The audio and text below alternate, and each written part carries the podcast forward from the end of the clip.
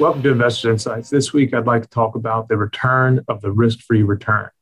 Now, let me start off by explaining what the risk free return is. Uh, the risk free return is the how much you should expect to earn on your money over a set time period. The market often considers the treasury rate as the risk free return. While there's not officially any investment that has zero risk, it's a fairly good uh, understanding that investing in treasuries has as little risk as anything.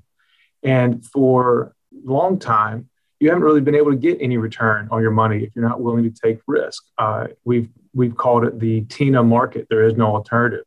If you wanted to invest your money in something other than cash, you had to take on risk, typically equity market risk.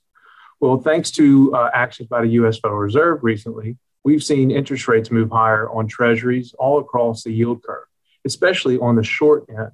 So, if you would like to earn money on your cash, uh, and not invest in something that is as risky as, as even a, a, bond investment, a corporate bond, you can now earn a return uh, on your investment above zero, which is effectively what cash is earning. For example, as of July 15th, a three month treasury bill, if you hold it, if you buy it today and hold it for three months, will give you 2.37% annualized. If you're willing to invest for a year, a one year treasury will give you as much as 3.12%.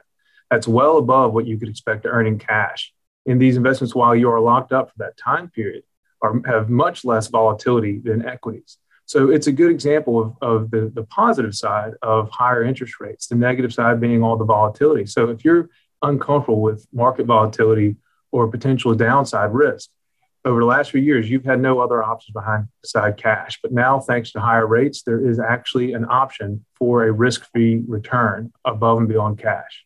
I'd love to talk more about this and other options for, uh, for investors. So please give us a call if you have any questions. I hope you found this information helpful. Uh, don't hesitate to call or reach out. Uh, I look forward to talking with you.